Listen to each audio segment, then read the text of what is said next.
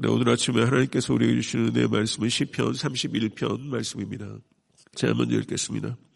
여호와여 내가 주께 피하오니 나를 영원히 부끄럽게 하지 마시고 주의 공의로 나를 건지소서 내게 귀를 기울여 속히 건지시고 내게 견고한 바위와 구원하는 산성이 되소서 주는 나의 반석과 산성이시니 그러므로 주의 이름을 생각하셔서 나를 인도하시고 지도하소서 그들이 나를 위하여 비밀이 친 그물에서 빼내소서 주는 나의 산성이시니이다. 내가 나의 영을 주의 손에 부탁하나이다. 진리의 하나님 여호와여 나를 속량하셨나이다. 내가 허탄한 거짓을 승사하는 자들을 미워하고 여호와를 의지하나이다. 내가 주의 인자하심을 기뻐하며 즐거워할 것은 주께서 나의 고난을 보시고 환란 중에 있는 내 영혼을 아셨으며 나를 원수의 수중에 가두지 아니하셨고 내 발을 넓은 곳에 세우셨음이니이다. 여호와여 내가 고통 중에 있사오니 내게 은혜를 베푸소서 내가 근심 때문에 눈과 영혼과 몸이 새하였나이다. 내 일생을 슬픔으로 보내며 나의 연수, 연수를 탄식함으로 보내며 내 기력이 나의 죄악 때문에 약하여지며 나의 뼈가 새하도소이다. 내가 모든 대적들 때문에 욕을 당하고 내 이웃에게는 심히 당하니 내 친구가 놀라고 길에서 보는 자가 나를 피하였나이다. 내가 잊어버린 바 됨이 죽은 자를 마음에 두지 아니함 같고 깨진 그릇과 같으니이다. 내가 무리의 비방을 들었으므로 사방이 두려움으로 감사였나이다. 그들이 나를 치려고 함께 의논할 때 내 생명을 빼앗기로 꾀하였나이다. 여호와여 그러하여도 나는 주께 의지하고 말하기를 주는 내 하나님이시라 하였나이다. 나의 앞날이 주의 손에 있사오니 내 원수들과 나를 핍박하는 자들의 손에서 나를 건져 주소서. 주의 얼굴을 주의 종에게 비추시고 주의 사랑하심으로 나를 구원하소서. 여호와여 내가 주를 불러싸우니 나를 부끄럽게 하지 마시고 악인들을 부끄럽게 하사 서울에서 잠잠하게 하소서. 교만하고 완악한 말로 물의 의인을 치는 거짓 입술이 말 못하는 자 되게 하소서. 주를 두려워하는 자를 위하여 쌓아두시는 애, 곧 주께 피하는 자를 위하여 인생 앞에 베푸시는 애가 어찌 그리 큰지요. 주께서 그들을 주의 은밀한 곳에 숨기사 사람의 꾀에서 벗어나게 하시고 비밀이 장막에 감추사 말 다툼에서 면하게 하시리이다. 여호와를 찬송할지어다 경고한 성에서 그의 놀라운 사랑을 내게 보이셨음이로다. 내가 놀라서 말하기를 주의 목전에서 끊어졌다 하였사오나 내가 주께 부르짖을 때 주께서 나의 간구하는 소리를 들으셨나이다. 나의 너희 모든 성도들아 여호와를 사랑하라. 여호와께서 진실한 자를 보호하시고 교만하게 행하는 자에게 엄중히 갚으시느니라. 여호와를 바르는 너희들아 강하고 담대하라. 아멘. 하나님의 말씀입니다. 네, 시편 31편은 고난으로부터의 구원을 간구하는 탄식시입니다. 어, 탄식시는 시편에서 가장 빈번하게 등장하는 장르입니다. 성도들은 하나님의 말씀과 삶의 실제 사이에서 탄식합니다. 살아가면서 탄식할 수밖에 없는 삶의 현실에 직면할 때가 우리 모두에게 적지 않게 있습니다. 그런데 성경은 탄식을 금하지 않습니다. 성도들의 탄식은 불신앙의 탄식이 아니라 자녀로서의 탄식이기 때문입니다. 그래서 우리는 탄식의 기도를 통해서 하나님 앞에 우리의 무기력함을 정직하게 토로하고 자신을 보여드리고 하나님의 구원을 간절히 간구하는 것입니다. 시편 31편은 시편에 있는 탄식시들 가운데 대표적인 탄식시 가운데 하나이고 시편 31편 5절은 우리 주님께서 십자가에서 가상 7원 일곱 마디의 말씀을 하셨는데 그 가상 7원 중에 일곱 번째 말씀에 인용하셨습니다. 그리고 주님께서도 이 시편으로 탄식하셨고 위로를 얻으셨고 승리하셨던 것입니다. 교회력에서 시편 31편은 고난 주간 본문으로 사용되기도 합니다. 그래서 탄식 시대를 통해서 우리는 우리의 감정을 토하는 법을 배울 수 있게 되기를 바랍니다. 그렇게 함으로써 우리는 하나님과 더욱더 깊은 관계 가운데 나아가게 될 것이고 또한 그와 같은 탄식을 통해서 우리가 치유를 경험할 수 있게 되기를 간절히 소망합니다. 20편 31편은 정확하게는 알 수 없으나 다윗이 지금 적의 포위와 공격을 배경으로 쓰여진 시입니다. 여기에는 많은 은유들이 사용되고 있습니다. 그 은유들을 통해서 다윗은 자신을 보호하고 구원해 달라고 간구하고 있습니다. 그래서 구성적으로는 1절부터 18절까지는 prayer, 기도에 대한 말씀이라면 19절부터 24절은 praise, 하나님께 찬양하고 있는 것입니다. 이렇게 기도와 찬양이 결합되고 있는 시인데 이렇게 기도, prayer와 praise가 결합되는 것을 영성이라고 말하고 이 두 가지가 prayer와 praise가 결합될 때 파워가 나타나는 것입니다. 오늘 하루의 삶도 이번 한 주간의 삶도 우리들의 삶의 형편이 어떠하든지 어떠한 것을 경험하든지 우리는 항상 하나님께 prayer 기도하고 하나님만을 praise함으로 우리의 삶 속에서 놀라운 파워, 능력을 경험하는 우리 모두가 될 수 있게 되기를 간절히 소원합니다. 저는 오늘 본문에서 특별히 1절에서 5절까지의 내용에 집중하고자 합니다. 1절에서 5절은 기도의 서문에 해당된다고 할 수 있습니다. 여기에 시인의 간구와 하나님에 대한 신뢰를 표현하고 있습니다. 다시 한번 보겠습니다. 여호와여 내가 죽게 피하오니 나를 영원히 부끄럽게 하지 마시고 주의 공로로 나를 건지소서. 내게 귀를 기울여 속히 건지시고 내게 견고한 바위와 구원하는 산성이 되소서. 주는 나의 반석과 산성이시니 그러므로 주의 이름을 생각하셔서 나를 인도하시고 지도하소서. 그들이 나를 위하여 비밀이 친 그물에서 빼내소서. 주는 나의 산성이시니이다. 내가 나의 영을 주의 손에 부탁하나이다. 진리의 하나님 여호와여 나를 속량하셨나이다. 아멘. 여기에는 하나님께 대한 간구와 하나님에 대한 신뢰를 표현하고 있는데요. 여기에서 하나님께 대한 신뢰를 표현하고 있는 부분들은 3절 보시면 주는 나의 반석과 산성이시니 라고 고백하고 있습니다. 그리고 4절 뒷부분을 보셔도 주는 나의 산성이시니이다. 이렇게 고백하고 있죠.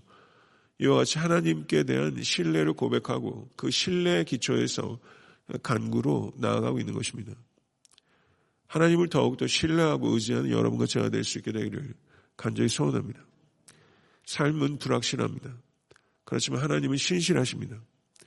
그래서 신실하신 하나님 붙잡고 삶의 위협들 속에서 다른 곳으로 피하지 않고 여호와 하나님께로만 피하시는 여러분과 제가 될 수 있게 되기를 간절히 바랍니다. 시편 31편 19절 오늘 본 말씀 19절을 보셔도 19절을 다시 한번 읽어보겠습니다. 주께 피하는 자를 위하여 인생 앞에 베푸신 은혜가 어찌 그리 큰지요? 라고 말하고 있습니다.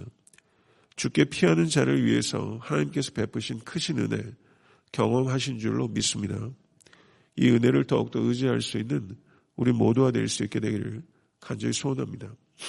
10편 18편 30절을 보셔도 그가 자기에게 피하는 모든 자의 방패시로다.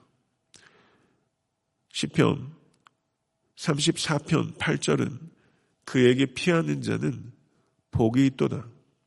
10편 34편 22절은 그에게 피하는 자는 다 벌을 받지 아니하리로다. 10편 118편 9절은 여호와께 피하는 것이 고관들을 신뢰하는 것보다 낫도다. 이렇게 말하고 있습니다. 10편 곳곳에 그리고 성경 전체에 여호와 하나님께 피하라 라고 말하고 있고 여호와 하나님께 피할 때 어떠한 축복들이 우리에게 주어지는지 하나님께서는 분명하게 약속하고 있습니다. 이 약속을 붙잡으시는 성도 되실 수 있기를 간절히 바랍니다. 그렇지만 성도 여러분, 하나님을 믿는다고 하는 그리스도인들 가운데 많은 사람들이 하나님께 피하지 않습니다. 사람에게로 피하고 자기의 힘이나 경험이나 돈이나 지식들로 피난처 삼는 이들이 얼마나 많은지 모릅니다. 하나님의 언약을 더욱더 붙잡고 말씀을 의지해서 하나님만을 피난처 삼으실 수 간절히 축원합니다. 여기서 보게 되면 하나님의 공의에 대한 언급이 있습니다. 31편 1절에 주의 공의로 나를 건지소서라고 말하고 있는데요. 하나님의 공의는 하나님의 언약에 대한 신실함이십니다. 하나님은 언약에 신실하신 하나님이신 줄로 믿습니다.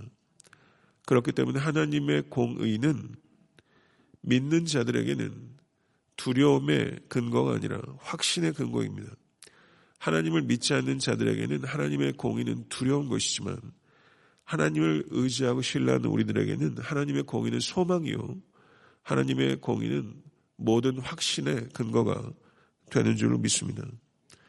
하나님께서는 주의 이름을 생각하셔서 하나님께 피하는 자들을 위해서 견고한 바위와 구원하는 산성이 되실 것이며 우리를 건지시고 인도하 지도하시며 속량하십니다. 이것이 하나님의 약속입니다. 31편 5절을 다시 한번 읽어보도록 하겠습니다. 31편 5절 내가 나의 영을 주의 손에 부탁하나이다. 진리의 하나님 여호와여 나를 속량하셨나이다. 속량했다는 말은 구원하셨다라는 뜻입니다. 31편 5절의 특별히 중요한 이유는 예수님께서 십자가 위에서 31편 5절을 인용하셨기 때문입니다. 여기에서 31편 5절이 누가복음에 인용이 되었는데요. 누가복음을 보게 되면 예수님께서 이렇게 31편 5절을 인용하셨습니다. 다윗은 지금 31편 5절에서 내가 나의 영을 주의 손에 부탁하나이다. 이렇게 기도했는데요. 우리 주님께서는 누가복음에서 이 기도를 약간 바꾸셨습니다. 저를 한번 따라해 보시죠. 내 영혼을 아버지 손에 부탁하나이다.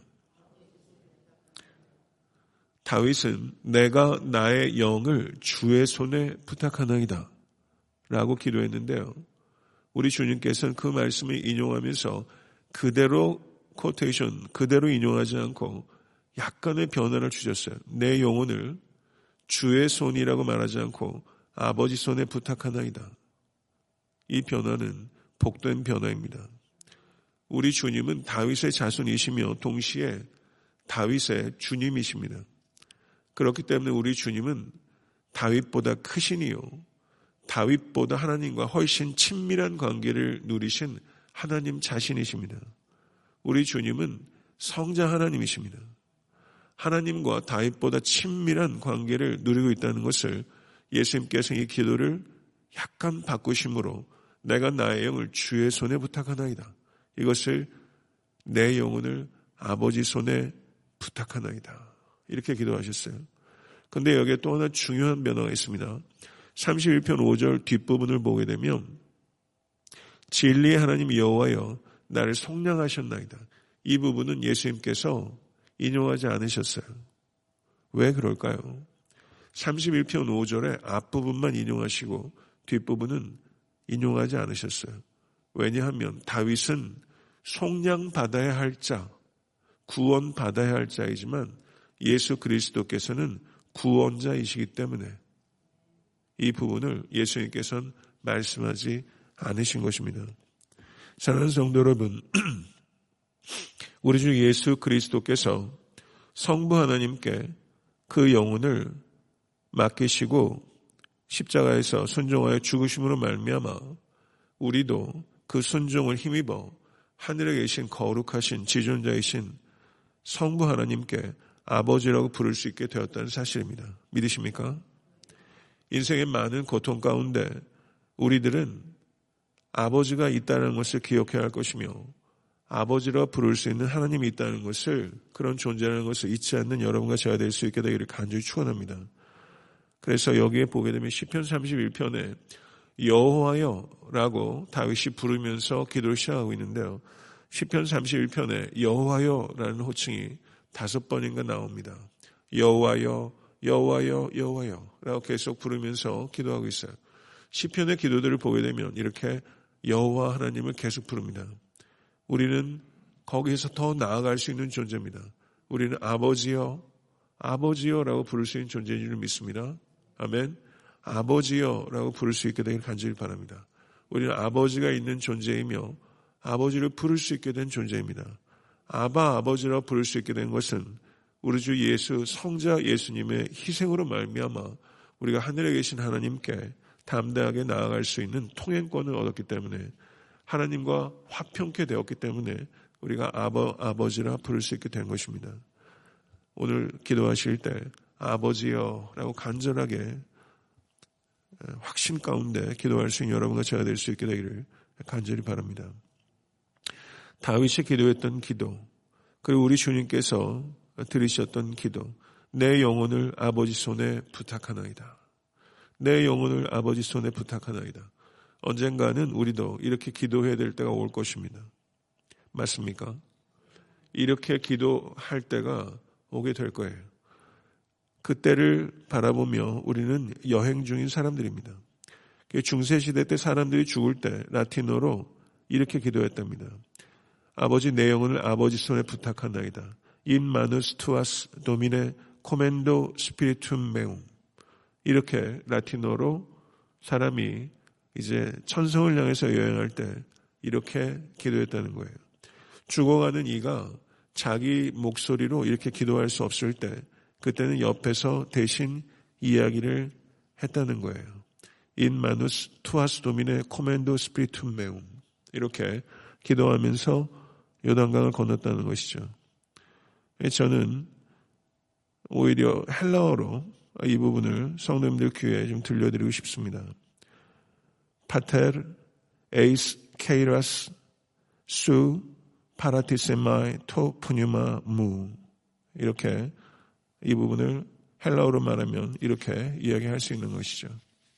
성도 여러분, 예수 그리스도께서 이 세상에서 제일 마지막에 하셨던 이 말씀, 이 기도, 이것이 여러분과 저의 이 세상에서의 마지막 말이 될 수 있게 된다면 그것은 놀라운 축복이라고 생각합니다. 이렇게 요단강을 건널 수 있는 사람의 기쁨은 이 기쁨은 세상이 줄 수도 없는 기쁨이고 세상이 빼앗아 갈 수도 없는 기쁨입니다. 16세기 영국의 메리 1세 때 캐톨릭의 한 주교가 보노 주교가 개신교인들을 무차별하게 박해했습니다. 그때 보너는 석탄 창고에 순교자들을 감금하고 있었습니다. 그곳은 추운 겨울밤을 견디기에는 참으로 어, 참혹한 곳이었습니다.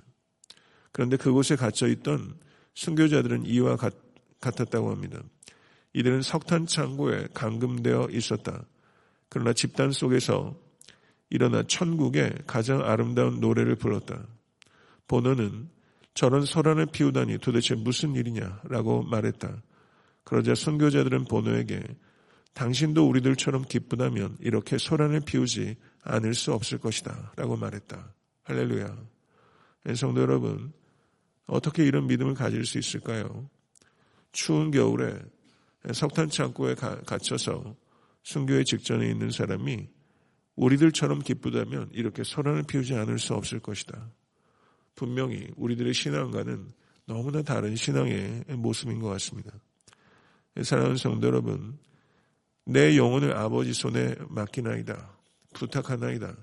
이것이 마지막 기도가 되기 위해서는 우리가 살아있을 때도 오늘 하루도 이번 한 주간도 우리의 삶의 환경이 어떠니 상관없이 아버지 손에 내 삶을 부탁하나이다.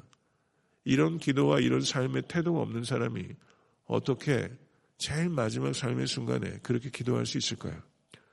매일 매 순간을 아버지 손에 모든 것들을 의탁할 때 우리는 제일 마지막 순간에 아버지여 내 영혼을 아버지께 부탁하나이다. 그렇게 기도할 수 있고 그렇게 기도할 수 있을 때 그 기도와 의미가 있는 것이지 이것을 주문처럼 외운들 그것이 어떤 하등의 가치가 있겠습니까?